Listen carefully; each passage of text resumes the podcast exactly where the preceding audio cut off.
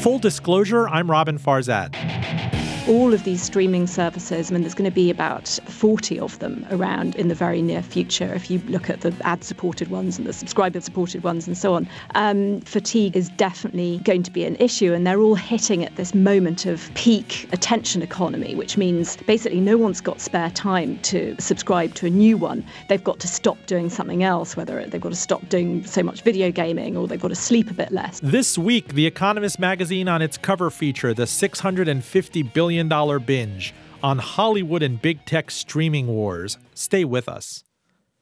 Full Disclosure airs on NPR member station VPM News, using the power of media to educate, entertain, and inspire. We're also on npr.org, the NPR One app, and on iTunes at link fulldradio.com. Joining us from London is Tamzin Booth, author of The Economist magazine's cover package this week, the $650 billion binge on the various streaming wars and the disruption and the reconstruction of, of big media. How are you? I'm so well. Thanks for having me. Thank you for uh, joining us. I'm grateful. Uh, there are a couple of numbers that really stood out in the briefing that I saw this week. With a, um, you know, you compare the money that's been spent on the streaming wars and the various investments in media is Roughly as much cash, over 100 billion this year, is being invested in content as it is in America's oil industry. In total, the entertainment business has spent at least 650 billion on acquisitions and programming in the past 5 years. Is that a function of this very frothy capital markets that no one's really being judged on on near-term profitability? Well, Raven, I, I really see it a lot more positively than that. I think um, the the consumer has has really triumphed in the area of content production. Um, there's just so much money going into um, producing great television programming and, and, and film and so on.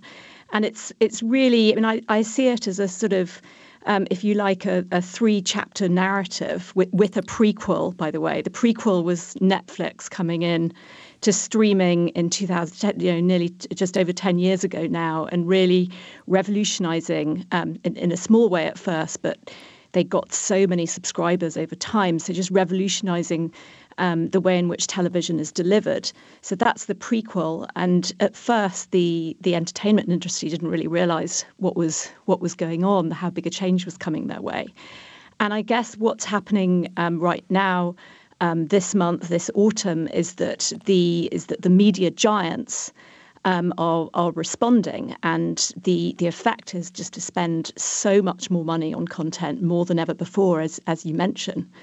Um, and and really, the consumer has been put in control because, of course, it's it's all on demand. So you've got the prequel, that's the first chapter, the triumph of the consumer.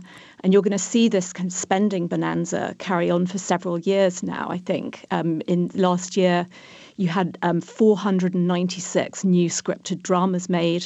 That's double what um, what got made in, in 2010. You've got an incredibly diverse range of storytelling going on more than ever in the past. So that's what you're going to see um, in this current chapter. But as you hinted, you know, it's a it's a ton of money and it's not sustainable probably. So the next stage, the the following chapter is going to be some kind of a shakeout. Inevitably, you know, the the money can't keep pouring in at this level.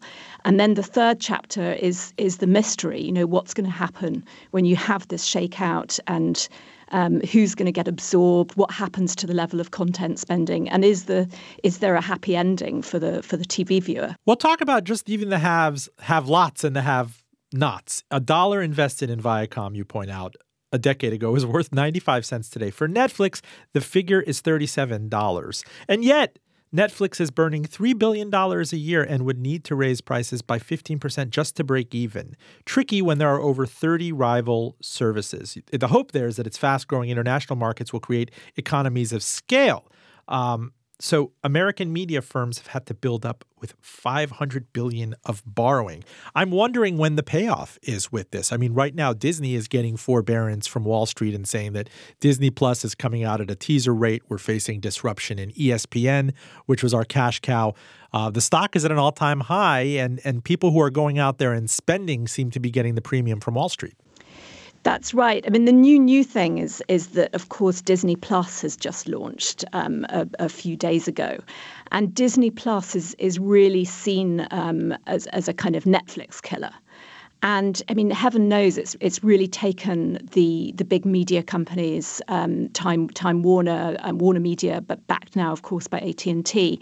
These kind of giant media companies, Universal, owned by Comcast. It's taken them um, quite a while to react to Netflix, but now here they are.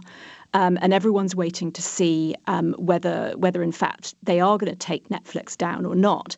Um, and so far, um, I think the signs are. I mean, it's it's obviously incredibly early days, but I don't think that the, the the Disney Plus launch, which was incredibly successful, so far it doesn't seem to be having an obvious negative effect on Netflix. But as I say, it's really early days.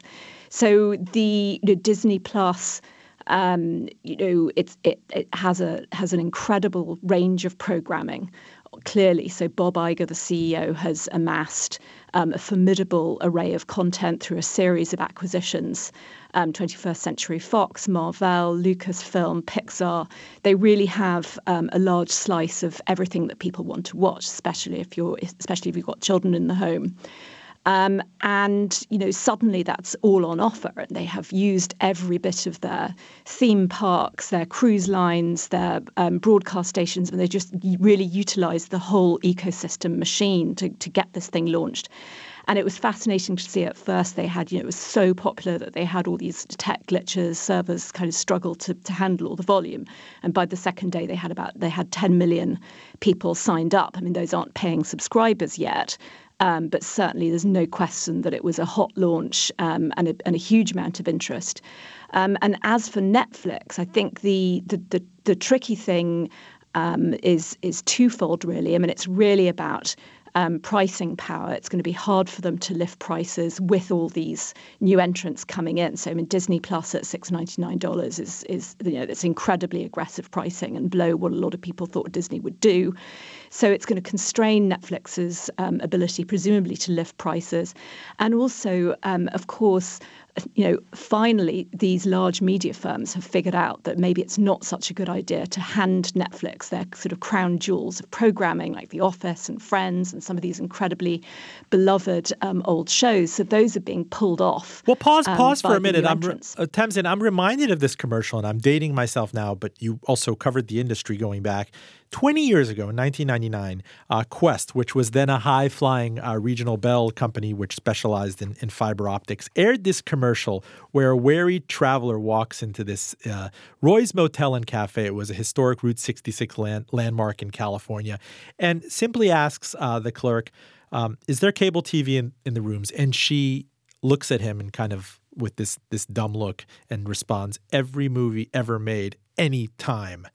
And that was supposed to be the holy grail then. And I thought that the closest thing we got to that was initially with uh, the DVD delivery service of Netflix, which itself was funky and disruptive and broke up Blockbuster Video and the others.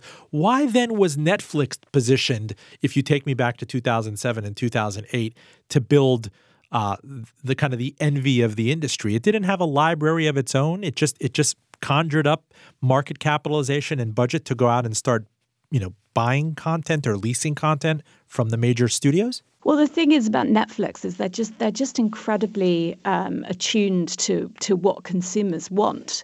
And for them, it was a really kind of early internet sort of utopian dream of kind of just getting rid of all these windows, which, um, as Ted Sarandos told me recently in in um, in Los Angeles, it's just the most consumer unfriendly thing ever.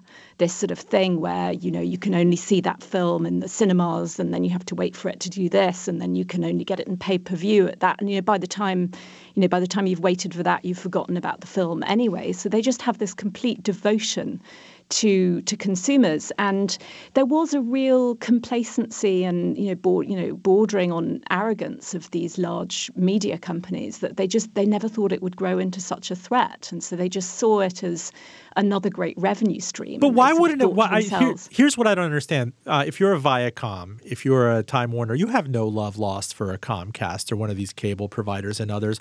What was preventing them from going up? I believe the broadband technology was there, and even putting it on a on a website and saying you can stream these things per view. Is it that they were afraid of disrupting their DVD cash cow?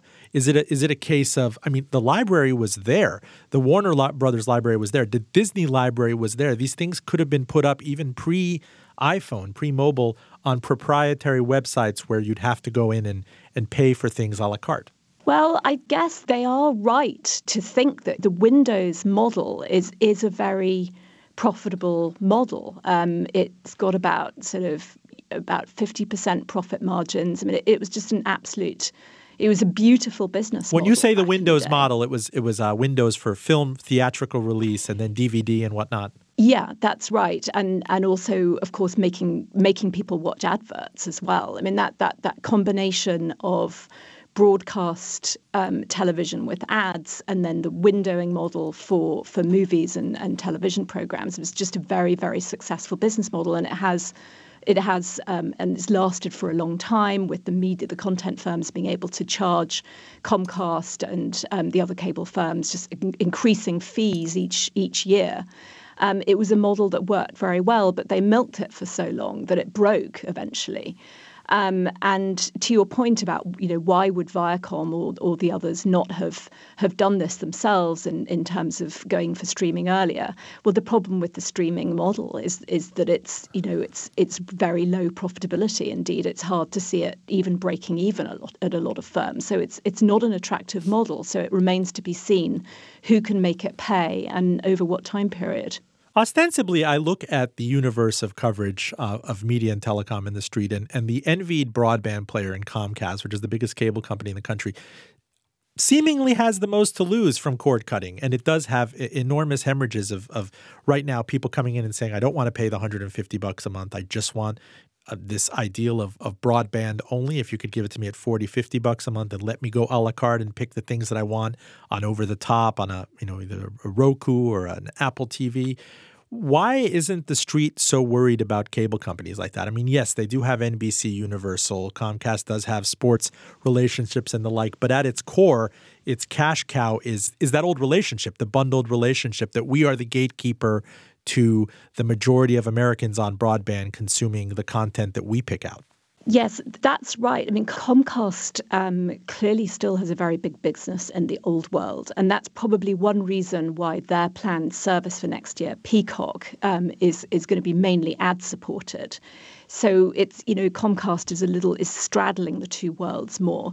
And in addition, of course, um, Comcast has the, the huge advantage of of being a, a, fantastic broadband player, because in a in a way the Achilles heel of streaming is that you've got to have great broadband and it's and it's not and it's not cheap. But I think what you're seeing um, is a really interesting contrast between the firms. Um, that are really dependent on the old sort of legacy media model, the pure media firms, and that's sort of chiefly Disney um, and Viacom and Sony, perhaps Discovery. And then you've got these other um, players such as Comcast, AT&T with Time Warner, um, obviously Apple and Amazon, that are, you know, they, they've got a really strong business model that's quite apart from the business of making movies and television. Um, and it's going to be really interesting to see um, whether the pure media players do as well as those with this very robust kind of other business. Full disclosure, I'm Roben Farzad. You're listening to Tamzin Booth of The Economist. She authored this week's cover package, The $650 Billion Binge. It is a, a joy for, for media and entertainment wonks to read. I am trying to get my head around AT&T, HBO, Time Warner, that massive binge that they did and, and taking on now they have about $160 billion debt load, Tamzin. And you know that AT&T in kind of its vintage Ma Bell – Incarnation is looked at as a widows and orphans player, very reliable for its dividend, just a steady, even if it's a declining annuity. But then they're also being pushed to go out and, and make this wild, wild bet on on buying HBO. And is there in this this idea of this kind of this fabled quadruple play bundle where not only are they giving me data, you know, voice, um, all these bells and whistles, and and you know you're, you're, competing kind of on the the commodity wireless package thing, but they're also saying with 5G coming down the pike, I'm also giving you this this crown jewel thing of unlimited HBO. Is that likely to happen, and it can it ever be profitable for them? I always wonder about this. That's a great question. Um, AT&T and HBO Max. It's it's recently on. You know, they gave a lot of details about the new service just um, just a few a couple of weeks ago. it's really the talk of the industry right now, as you know, because I mean, first of all, AT and T has had you know the scariest hedge fund in the world circling it in the in the form of Elliott, asking you know why did it complete that very pricey acquisition of DirecTV and of course of of Time Warner as well, and asking whether it all makes sense and the you know the, the the, the, gossip and the and the, the talk is just you know is HBO going to thrive under their ownership? And you have this whole set of um, you know creative people creative executives who love HBO as it has been for a long time. You know it's kind of the most sort of elite um, producer of television. Indeed, as you know, it used to say it's not television; it's HBO. Right. And now um, AT and T uh, they want it to make a lot more. And there are two sort of really opposing views on that. One camp says, "Wait, wanted well, to make a lot more content or a lot more profit?" This is where I, I lo- don't understand it.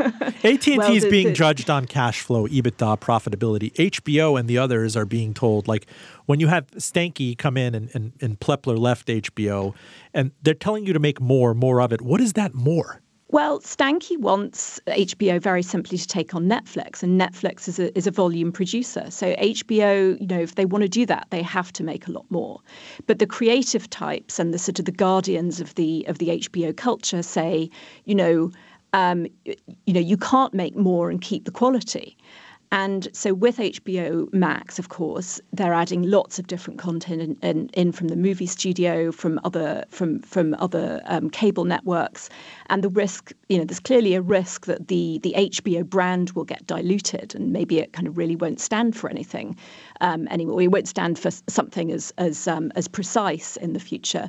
But I think personally, I think that the jury is is really out on that. I, I think that you know you can make programming for everyone and think about a wider range of, uh, of, of, of you know, bigger market and a kind of a the four quadrant audience, as, as it's called, which is what Netflix is aiming for. So I, I think um, I, I, think we'll have to wait and see whether whether that succeeds. But it's certainly true to your point about um, cash flow at AT and and the price of those acquisitions. That I think you know the the, the room for manoeuvre um, is in the, and the room for error is is definitely a bit tighter than for for the tech giants, for instance. I mean, they're spending five to six billion a year on on content. This is Apple and Amazon, and that's just it's just pocket change for them. Whereas for AT and T, um, it, it's really crucial that HBO HBO Max works. And when I look at a company like Disney, which recently hit an all time high and on enthusiasm on an admittedly money losing product, which is this Disney Plus thing, the problem also is that Disney Plus is not the only foray. It might be the most high profile thing they have, but Disney needs to worry about the, the diminishing uh, uh, cash cow it has in ESPN. I believe it now has full ownership of Hulu, which people I'm not necessarily sure if it's a must have streaming service, but increasingly you're being pointed to it for things like The Handmaid's Tale. Have they even attempted to package those three under one kind of giant, you know, Mickey Mouse package for a family? Is there any way to do it that is not going to shock you in thinking, oh my gosh, I'm paying you $75? What the heck? Yes, no, Hulu is, is fascinating. I mean, with the Disney Plus launch, um, it's it's sort of you know we're not hearing all that much about Hulu, right? But I think that's likely to change um, next year. I mean, the the thing about Disney Plus and the reason that Bob Iger went on the acquisition spree, in, in my interpretation, I think it's that you know they really appreciate the need um, to, to to have a, a, a wider audience, not just the not just the family um, the household with with with kids and so I think that's really the weakness of Disney Plus, um, along with perhaps not quite enough original, fresh content being pumped into it all the time. So I think very much that Hulu will be more emphasized in the future as something as, as sort of more of a kind of a match for Netflix, and also some you know also something that can all be bundled together with ESPN Plus, um, Hulu, and and Disney Plus as well. So you'll definitely see more about that. Why are all these players uh, terrified of this concept of the skinny bundle? I'm reminded of the Bruce Springsteen song, you know, 57 channels and nothing's on, right? And nothing on. But now it's more like 657 channels and nothing's on. If I look at my Comcast subscription, there's so little. I, I almost feel anachronistic using the remote control in the cable box because what am I paying you all this for? Your curation, your package, your, you know, filling the grocery cart for me and and, and sending me out with one price thing. It's it's not really working for me. Uh, but the the opposite of that, the opposite prospect that I have, Tamzin, is login fatigue. If I want to break that up and just get a fifty dollar broadband plan from Comcast and pay for my Apple TV and pay for my Amazon Prime streaming and pay for Spotify, which is my music budget, pay for Netflix, pay for Disney Plus, Hulu, all the various other things that I want to do. How many different credit card transactions do I have to make? How many logins do I need? How many apps do I have to manage on this over the top thing at the point where I was like, I actually miss Comcast's, you know, traditional set top box curation? That's absolutely right. Um, I mean, it's it's uh, it's it's funny to see. I think that you know, there's so much obsession and interest with what programming is going to be on each of these streaming service, on each of the on services, on each of these apps, and you know, how many um, how many completely new shows are there? What are the actors? What are the producers? How, are they critically acclaimed? Are they not? Etc.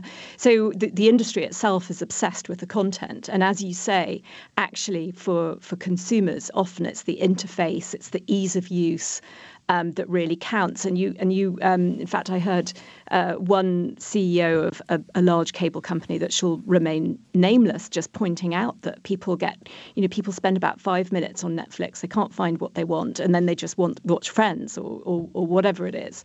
So no, that's absolutely right. And and all of these streaming services, I mean, there's going to be about 40 of them around in the very near future. If you look at the ad-supported ones and the subscriber-supported ones and so on, um, fatigue is definitely going to be an issue, and they're all hitting at this moment of peak peak attention economy, which means basically no one's got spare time to subscribe to a new one. They've got to stop doing something else, whether they've got to stop doing so much video gaming or they've got to sleep a bit less or whatever. So no, that's absolutely right.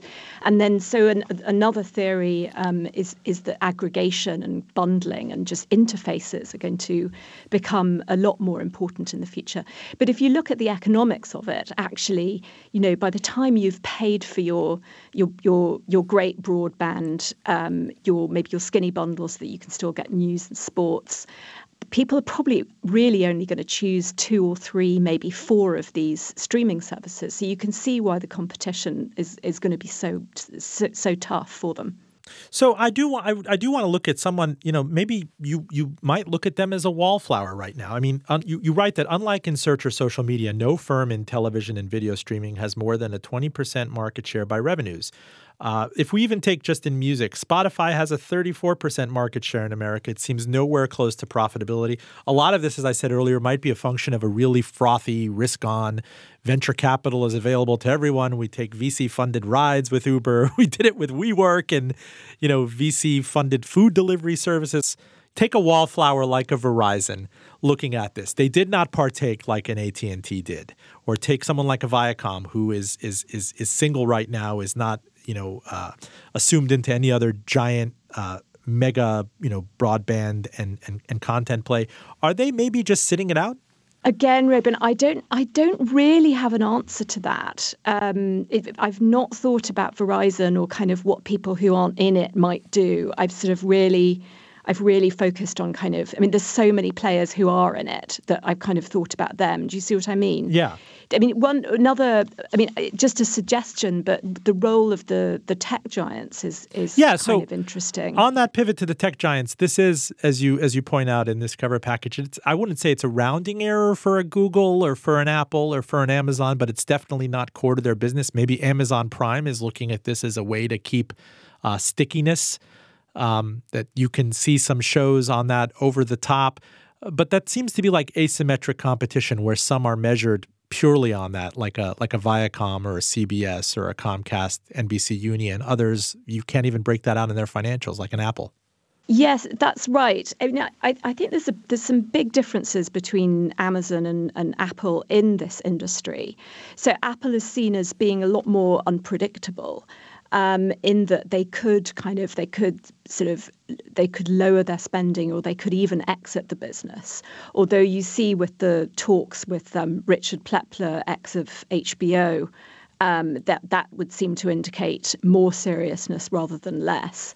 And uh, so Apple is unpredictable. On the other hand, um, Apple is perhaps kind of has the most scope to come in and perhaps actually swallow one of these pure media firms whole. So Bob Iger's um, autobiography, um, The Ride of a Lifetime, um, it had this this line in it, which everyone's been talking about, which is that if Steve Jobs were were still alive, he believes that Disney and Apple would have combined. I mean, the, the prospect of, of a of a company of that size and and and kind of cultural tech clout is is absolutely astonishing. So Apple's very much um, a wild card. And it's, I mean, and, and Amazon, um, on the other hand, Jeff Bezos seems incredibly keen and sort of naturally really interested in the product and the and the industry. Um, and I guess that it's it's really fascinating, I think, to see these two companies, which are such leaders um, in their own fields, sort of getting it a little bit wrong in some areas of, of the entertainment business. So you know, neither of them have. I thought I thought about that hits. quote with Steve Jobs and Disney, and, and people forget that Pixar was his big foray back into the big time. I believe, you know, when he was coming out of the wilderness in the late 90s, and now Pixar is wholly owned by Disney, as is the Star Wars franchise and everything else. And, um, you know, the man, the late legendary brains behind Apple, kind of did have a passion for content. Yes, that's absolutely right. Um, I think that you know it's an open question whether one can say the same of of Tim Cook. Um, you know, there was a, lots of kind of howls of of you know, if not of laughter, then at least a, a, a bit of giggling in in Hollywood um, just at the idea that Apple is trying to produce these so-called positive stories and um, you know stories that you can believe in. It all seems quite heavy-handed.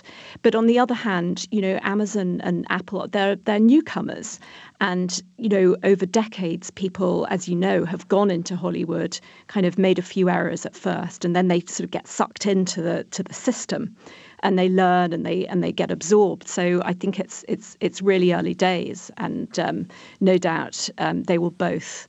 Um, chop and change their strategies. You know, Tamzin, my, my book, which came out two years ago on the cocaine wars in Miami, was optioned for uh, a, a, streaming series, and the option just lapsed about two years later. And I think one of the problems was that it was so hard to find a showrunner. It's such a seller's market if you're talent out there. You're getting snapped up. You know, J.J. Abrams, some of the premier outfits, as you point out in this cover package, are getting like Wall Street Rainmaker type packages to lock them up with the likes of Disney or Apple or Netflix for five or six years out. Well, I think that you should take uh, take your book back and try again. I mean, as a as actually as a I mean, this the industry is so receptive to ideas right now. Um, as in fact, as a as an experiment, I, I pitched some um, some kind of slightly half baked idea to one of the one of the streamers recently, and they were really keen. It was it was amazing. So don't give up. Um, would be would be my advice. Oh, while the music's yes, on, to keep dancing. You point out the flurry of consolidation created a handful of giant content owners with massive back catalogs and a willingness to spend heavily on old shows and new programming. In October, HBO Max reportedly agreed to pay over five hundred million dollars for the American rights to air 23 old series and three new ones of South Park, of Viacom. And I mean, that's a that's a this is what I don't understand. Viacom is struggling right now. You point out that a dollar invested in Viacom a decade ago is worth 95 cents now. Viacom owns Comedy Central. South Park is a cornerstone uh, a franchise of Comedy Central, and yet you have a competitor, AT&T's HBO Max, coming in and paying top dollar to kind of, you know, drink the milkshake, if you will of a Comedy Central asset. That's right. I mean, you know, having spent, uh, I, I, just went um, round the studios and executives um, in LA the other week. I mean, really, everyone knows that this content binge cannot last. Um, but no one's going to stop it. No one's going to stop bidding. And so the question is whether it whether it sort of rises and rises and then sort of plateaus and then just gently kind of falls back and, and gets sort of gets reined in. I mean, you have Netflix spending 15 billion a year. I mean, no one thinks that that can continue, or whether it goes up and up and then crashes, in which case, you know, there'll be some blood on the floor. But you know, everyone, I guess, is hoping for something, um, a, a gradual um, return of, of good sense. You point out, uh, and, and, citing Bloomberg Intelligence, that the average cost of producing a single episode of a scripted drama is close to $6 million, twice the going rate of three to four years ago. This year, 16 firms will spend a total of $100 billion on content, according to UBS. And again, that's roughly equal to the sum invested in America's oil industry this year. In the few minutes we have left with you, Tamzin, I do want to get to the, you know, what happens when the music stops. We've seen uh, the telecom crash. We saw you know airlines discount airlines coming out on the other end of it is a decidedly uh, uncustomer friendly oligopoly. There are a couple of, of, of, slow businesses that are not very sensitive to customers' concerns, whether you look at a Comcast or a United Airlines. Do you see that happening when we go risk off? Well, I think that's right because, particularly as, as I mentioned, the pure media firms don't have much margin for error. Um, Disney is going to have to cope with, you know, losses on Disney Plus for a good few years now. It expects to break even in 2024. Meanwhile, the D- Disney Plus is accelerating the decline of its big profit-making business. Viacom also, I mean, Viacom and CBS are getting back together partly in order to have the scale to cope in this new landscape. But the, you know, the, the M&A people definitely think that this shakeout is going to produce more activity. And then the, the key is is going to be keeping that diversity and the number of players in the marketplace. Um, and also stopping the the cash rich, you know, the, the massive gargantuan tech giants from just coming in and, and snapping things up. So we're recommending, the Economist is recommending that, you know, really that policymakers keep a close eye on um, on you know making sure that no one firm gets gets a really big share of the of the content market that, that they start dominating what gets made. You know, we should keep a, an open access policy.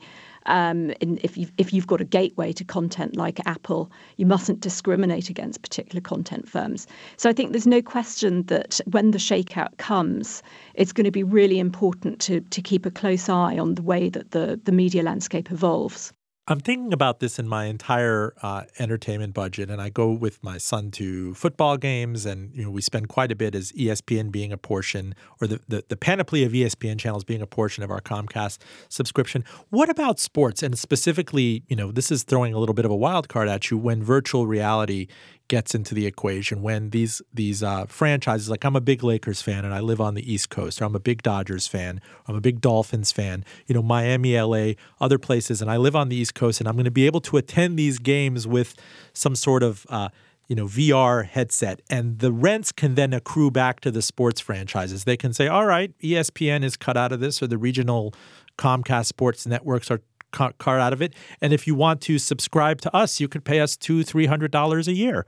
There are so many people coming at us in the attention economy. And if I if I broaden it out, the New York Times wants a login, the Washington Post, the Wall Street Journal. It, it it's really not just the, uh, the, the the traditional media and entertainment companies. It's your newspaper company. It's the media streamers. I'm trying to take this concept of of login overwhelming uh, you know, uh, being overwhelmed by logins and login fatigues to what it could look like in five years. We're going to get hit by 360 degrees of this. Yes, I I think that's absolutely right. Uh, although I, mean, I suppose that there is one you know one great result of that, which is that n- no one form of entertainment or company um, has a lot of control over what we're seeing and watching and thinking. So I, I think the diversity of of of logins and choices um, is is a is a great thing. In your research, um, you know, in, in, closing the few minutes we have left with you, do you suspect that one or two players are really positioned, whether it's their cash balance, whether it's uh, um, the the economics of their business or the pace with which they've invested into this disruption to be the victors of of this six hundred and fifty billion dollar arms race, if you will? That's an excellent question. I, I this is why this doubt. is why Tams and I get paid the big bucks. I, I ask the excellent questions. One thing I, I I think that people are overstating the risk to Netflix. I mean, they had a the big share price fall this year um, because you know there are so many new entrants. But what I love about Netflix is they is that they just have they're far ahead on the global race. So HBO Max, Disney Plus, they're all taking their time to kind of go truly global. um, and you and sort of make use of the the the kind of the direct consumer relationship that OTT gives you. Over the but top, Netflix the over the top set, that, that, that that's right. Um, Netflix is making local programming in so many different countries. They're taking, um, you know, shows that are made in Spain and they're um, you know, they're they're seeing a massive success for those across the Spanish-speaking world. They're they're just I mean, ninety percent of their subscriber growth now is now coming from international. And if you think about the, the you know the number of broadband households, and if they could get you know a third of all of those households with their extremely um, low pricing and brilliant offer. I, I think that's I think they, they're in a fantastic position. I think that will be um, that that that is being underestimated at the moment. And any other regulatory concerns with yours with with this administration, the Trump administration, there was a hostility toward net neutrality, or at least they took their eye off the ball. Is that going to be something that changes the conversation in this? If you are a, a big broadband provider, you can't throttle any of these these newbies, any of these new players. You have to be agnostic and open to any of them. I think that's a worry for Netflix for for sure. Um, but Roben, I'm I'm afraid I haven't looked in detail at net neutrality, so I'm going to call it. I'm going to call it um, a day on that. Close us out. Uh, the big. Uh, the, the big one thing we should be looking for in the next year, the thing, the intervening variable that could maybe pop this if it's a bubble, that could accelerate it, that could throw all of the assumptions into doubt? I think the really startling thing that could happen is a tech giant bidding for a, a, a pure media player, mm. a, a, pure media company. I remember at, I was covering the industry um, at the end of the Michael Eisner reign at Disney. Um, and I remember predicting that you know a big distribution company might come along and um, and make a bid, and sure enough, not long afterwards, Comcast did. So I think this is not the end of the of, of, of the sort of the, the consolidation and M and A in the space. And you know the the companies that have the money and the willingness and the interest um, to do this are the tech giants.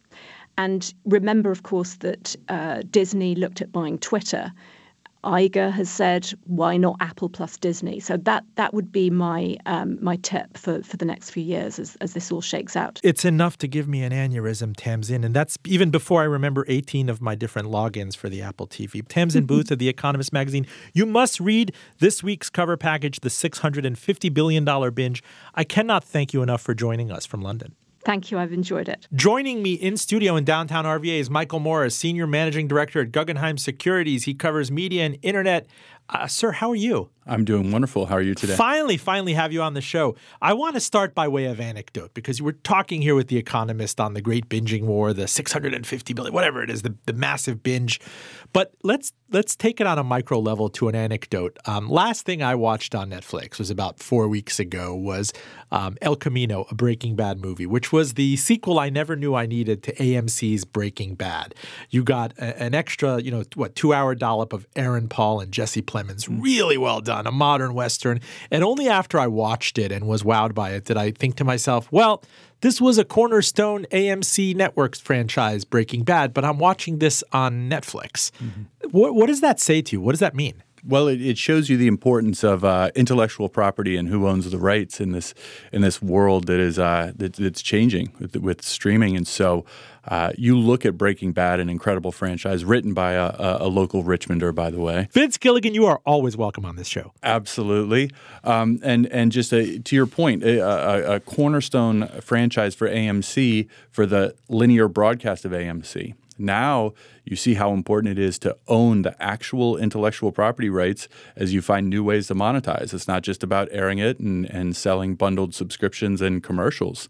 You really want to have that, that streaming option where people can watch on their own and, and pay you those subscription fees. Correct me if I'm mistaken, but AMC's ancestry goes back to Cablevision, the Dolan family of New York, which is one of the biggest cable companies in the country. Absolutely. So was the prevailing logic back then you got to split pure play content and distribution? Uh, it became that, right? So you think initially the goal of these companies, once they put cable in the ground and got them to your home, they, they had to give you a reason to to sign up and pay them, and so they really wanted to get as much content as possible. That was really the the the origin for the ESPNs, the MTVs, the AMC networks.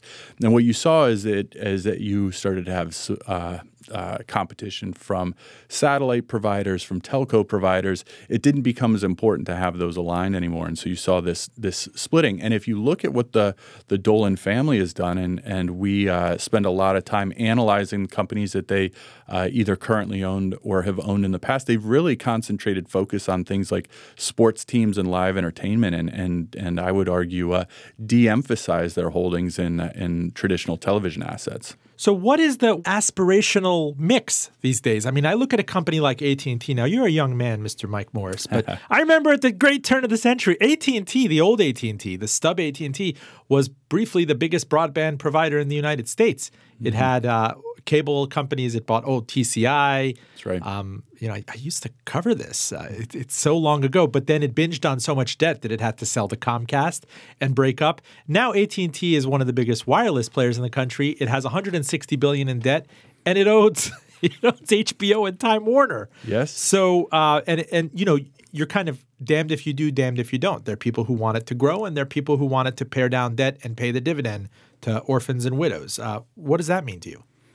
Oh well, it just speaks to the complexity of what's going on, and and really uh, the, the the challenge in finding answers for how things are going to play out. Right. So think of it this way: you have some companies that are consolidating uh, vertically, meaning they're consolidating distribution and, and, content ownership. Right. That's Comcast with the acquisition of NBCU. To your point, uh, AT and T acquiring uh, Time Warner, which included production and distribution capabilities, and you have other businesses, as you just mentioned, uh, the Dolan owned Cablevision assets, which separated their their entertainment properties. And so, uh, really, I think one of the biggest struggles, if I look at it from a corporate perspective, is deciding how this is all going to play out, how the consumer is going to work. From the consumer perspective, it's a really tremendous opportunity right now because you're arguably getting more content than you've ever received in the past at a lower effective cost. So it's uh, it's it's an interesting time. Break out AT and T for me for a second. One of your uh, one of your uh, colleagues in the industry, Craig Moffett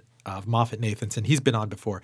He says in his bearishness on AT&T, let's leave aside for a moment that all signs point to the wireless industry getting more competitive. The real problem is with everything else. Everything else he puts in quotes for AT&T is 60% of revenues. Wireless will have to do an awful lot of heavy lifting. And we know the other contributor, this HBO Max product, this fabled product is extremely, you know, budget intensive to do a something like a Game of Thrones redo to keep the people in there uh, for their streaming binges. You're n- you're not going to get a Sopranos. It happens once every ten years now.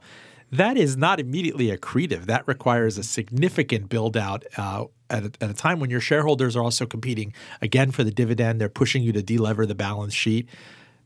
I, I, and and I'm thinking back to myself. I know this is a you know an earful, but I love to wonk mm-hmm. out on this. From a consumer, I would say the holy grail to me, if you wanted me to switch from Verizon to AT&T, is go ahead and offer me something like a quadruple quintuple play. Mm-hmm. Give me my voice, give me my data, give me my unlimited XYZ, offer me a broadband play, offer me unlimited streaming of what you have. In this case, it's HBO on an AT&T data plan. Is that there yet? Is that ever going to happen? Could that be profitable?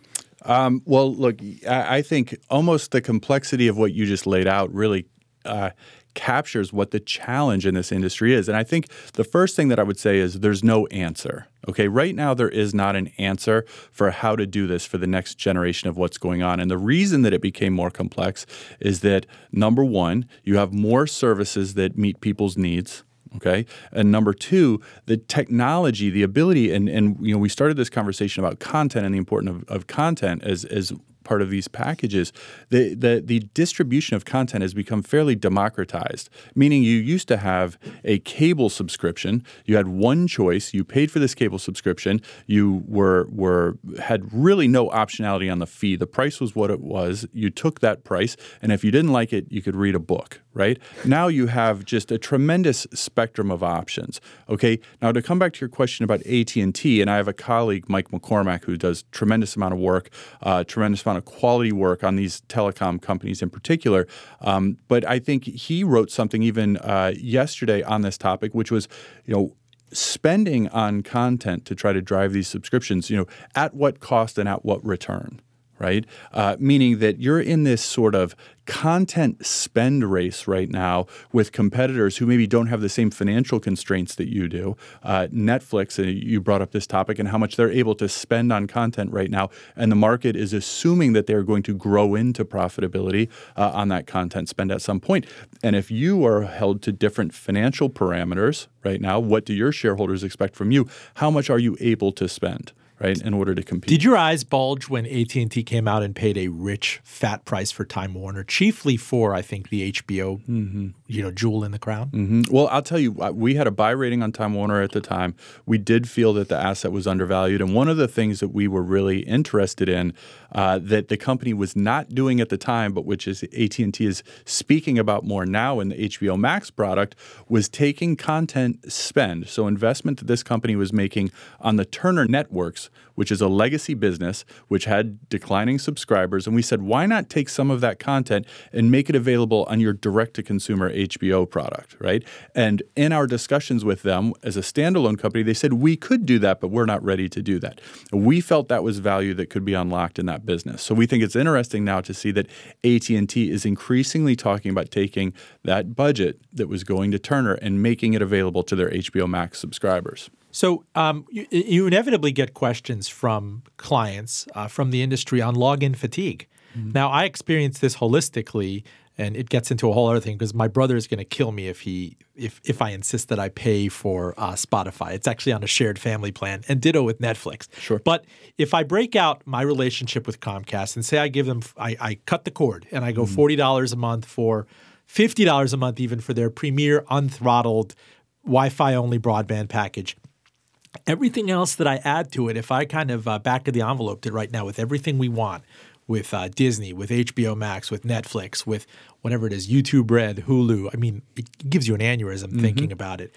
I get to about $160 a month. Mm-hmm. So what you did was you took the uh, cram down package that Comcast had before with two thirds of the stuff I would never watch, like gardening TV or mm-hmm. you know outdoor network and uh, just reinvented it on my own. But it's incredibly uh, uh, uh, frustrating for me. I am the one who buys the set top unit. I have to keep up with the technology. I get how many bills a month? Mm-hmm. Mm-hmm. Yeah.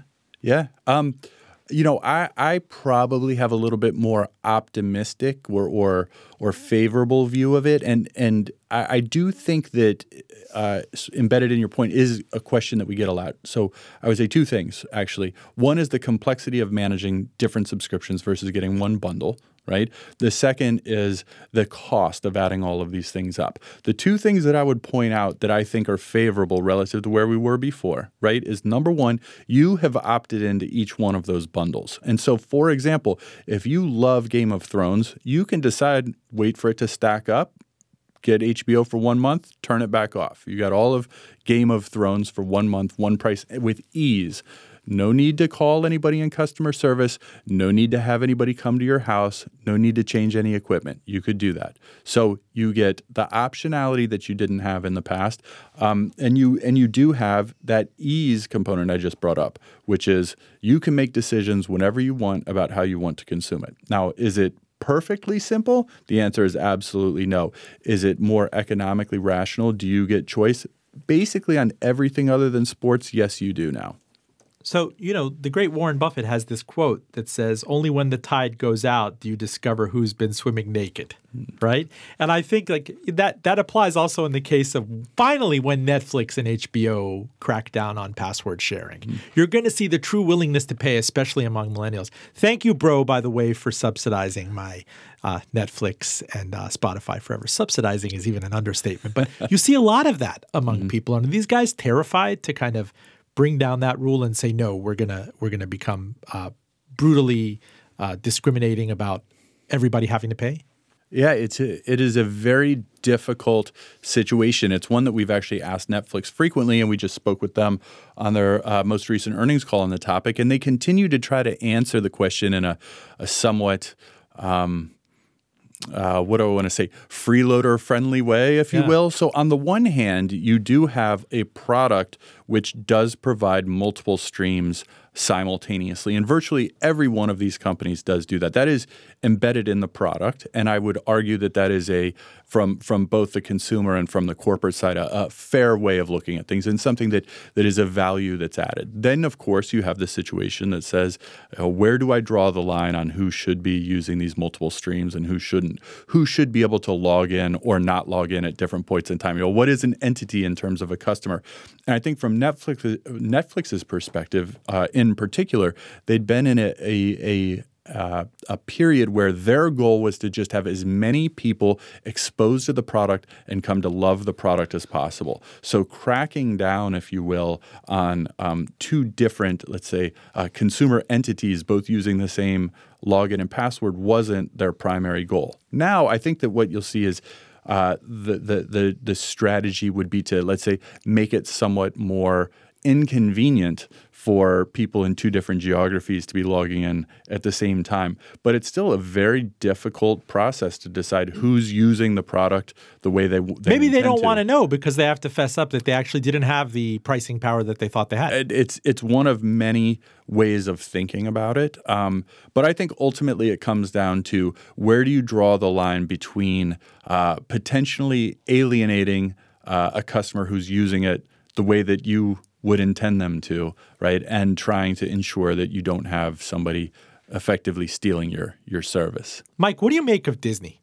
Um, it's it's kind of like the Popeyes chicken sandwich, this uh, streaming package this year. The Popeyes chicken sandwich of 2019.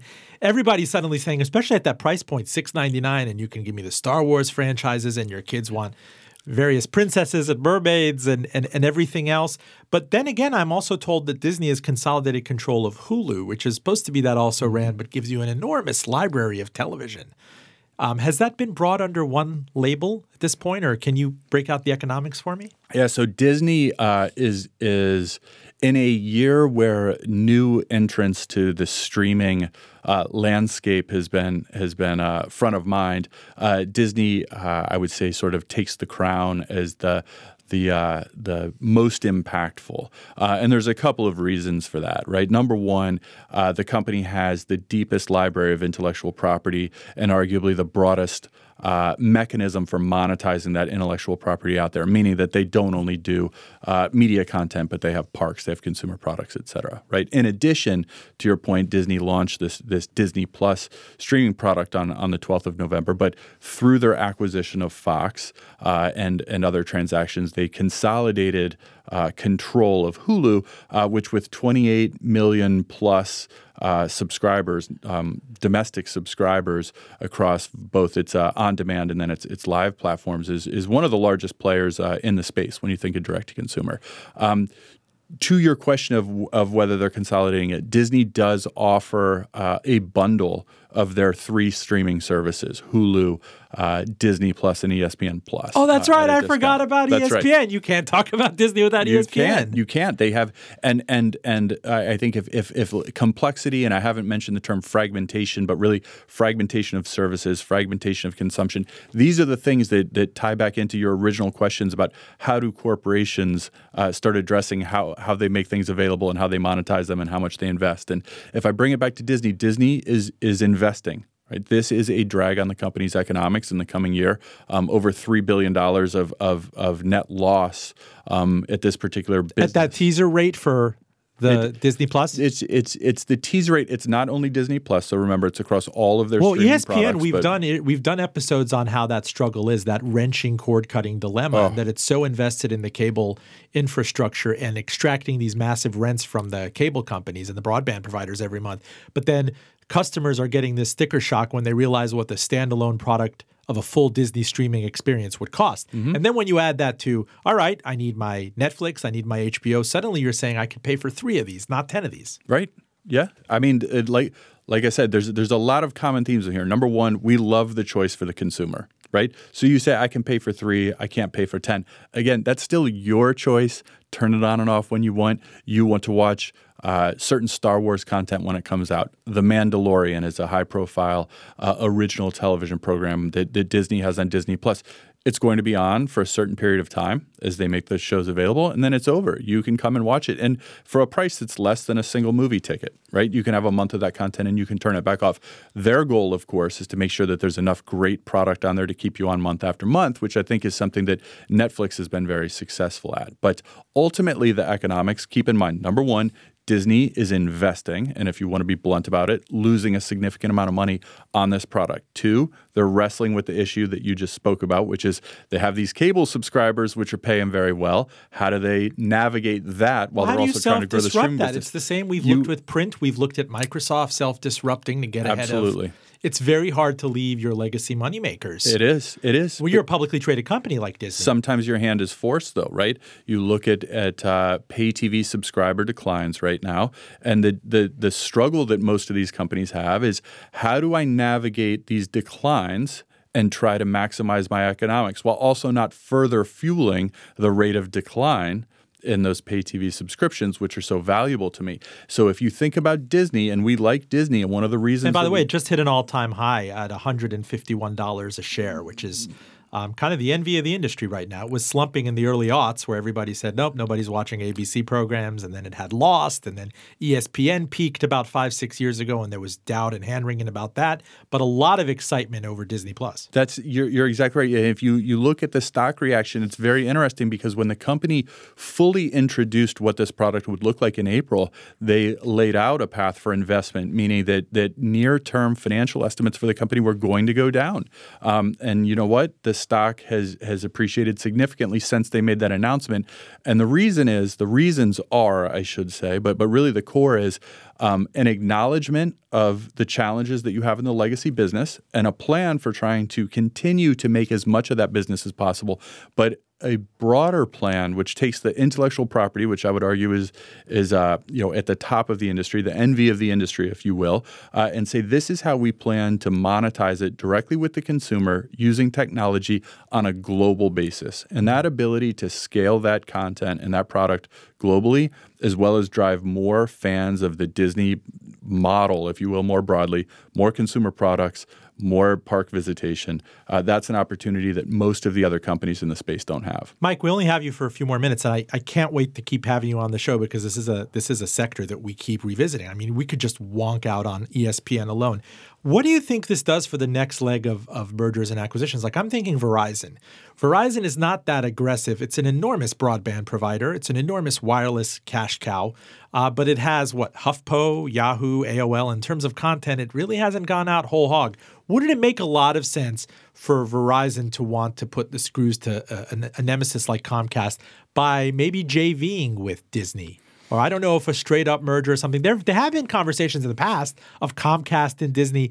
Does that does that old holy turn of the century grail of content and distribution, dare I say AOL Time Warner, make sense again? Yeah. So, you know, I, I can't really speculate on, let's say, a particular company or particular uh, agreement that could happen. But I, I'll say this the concept of this combination of owning content and owning distribution, I don't think that there is, um, you know, uh, undeniable evidence that it's the right strategy to take. And I think you can look at Verizon, and they did uh, make some content acquisitions over the last couple of years. And I think that they've dialed back a bit to focus more on, you know, excellence at wireless and really looking at partnerships. For example, their partnership with Disney right now, offering the service free for one year to their wireless subscribers, as as the way that they want to pursue um, the the best possible result in their core business where they truly differentiate, and that's in wireless. Now, whether that will ultimately be right or wrong, I think is TBD. But the important thing in my mind is for these companies to figure out what their killer app is and make sure their investment is always going into that. Guggenheim's Michael Morris, you are always welcome in the show. In fact, we're going to do a part two, I promise, with you on you know when the tide does go out, when the capital markets dry up, like how this is going to shake out. Glad to have you as a neighbor Glad to be here. down here Appreciate in the RVA, sir. Thank you so much. Full disclosure, our engineer is John Valentine. Catch this show on NPR member station VPM News, on npr.org, and on iTunes at linkfulldradio.com. We are over the top, never throttled, unlimited megabits per second of public radio goodness. No password necessary. So share us often. I'm Roben Farzad, back with you next week.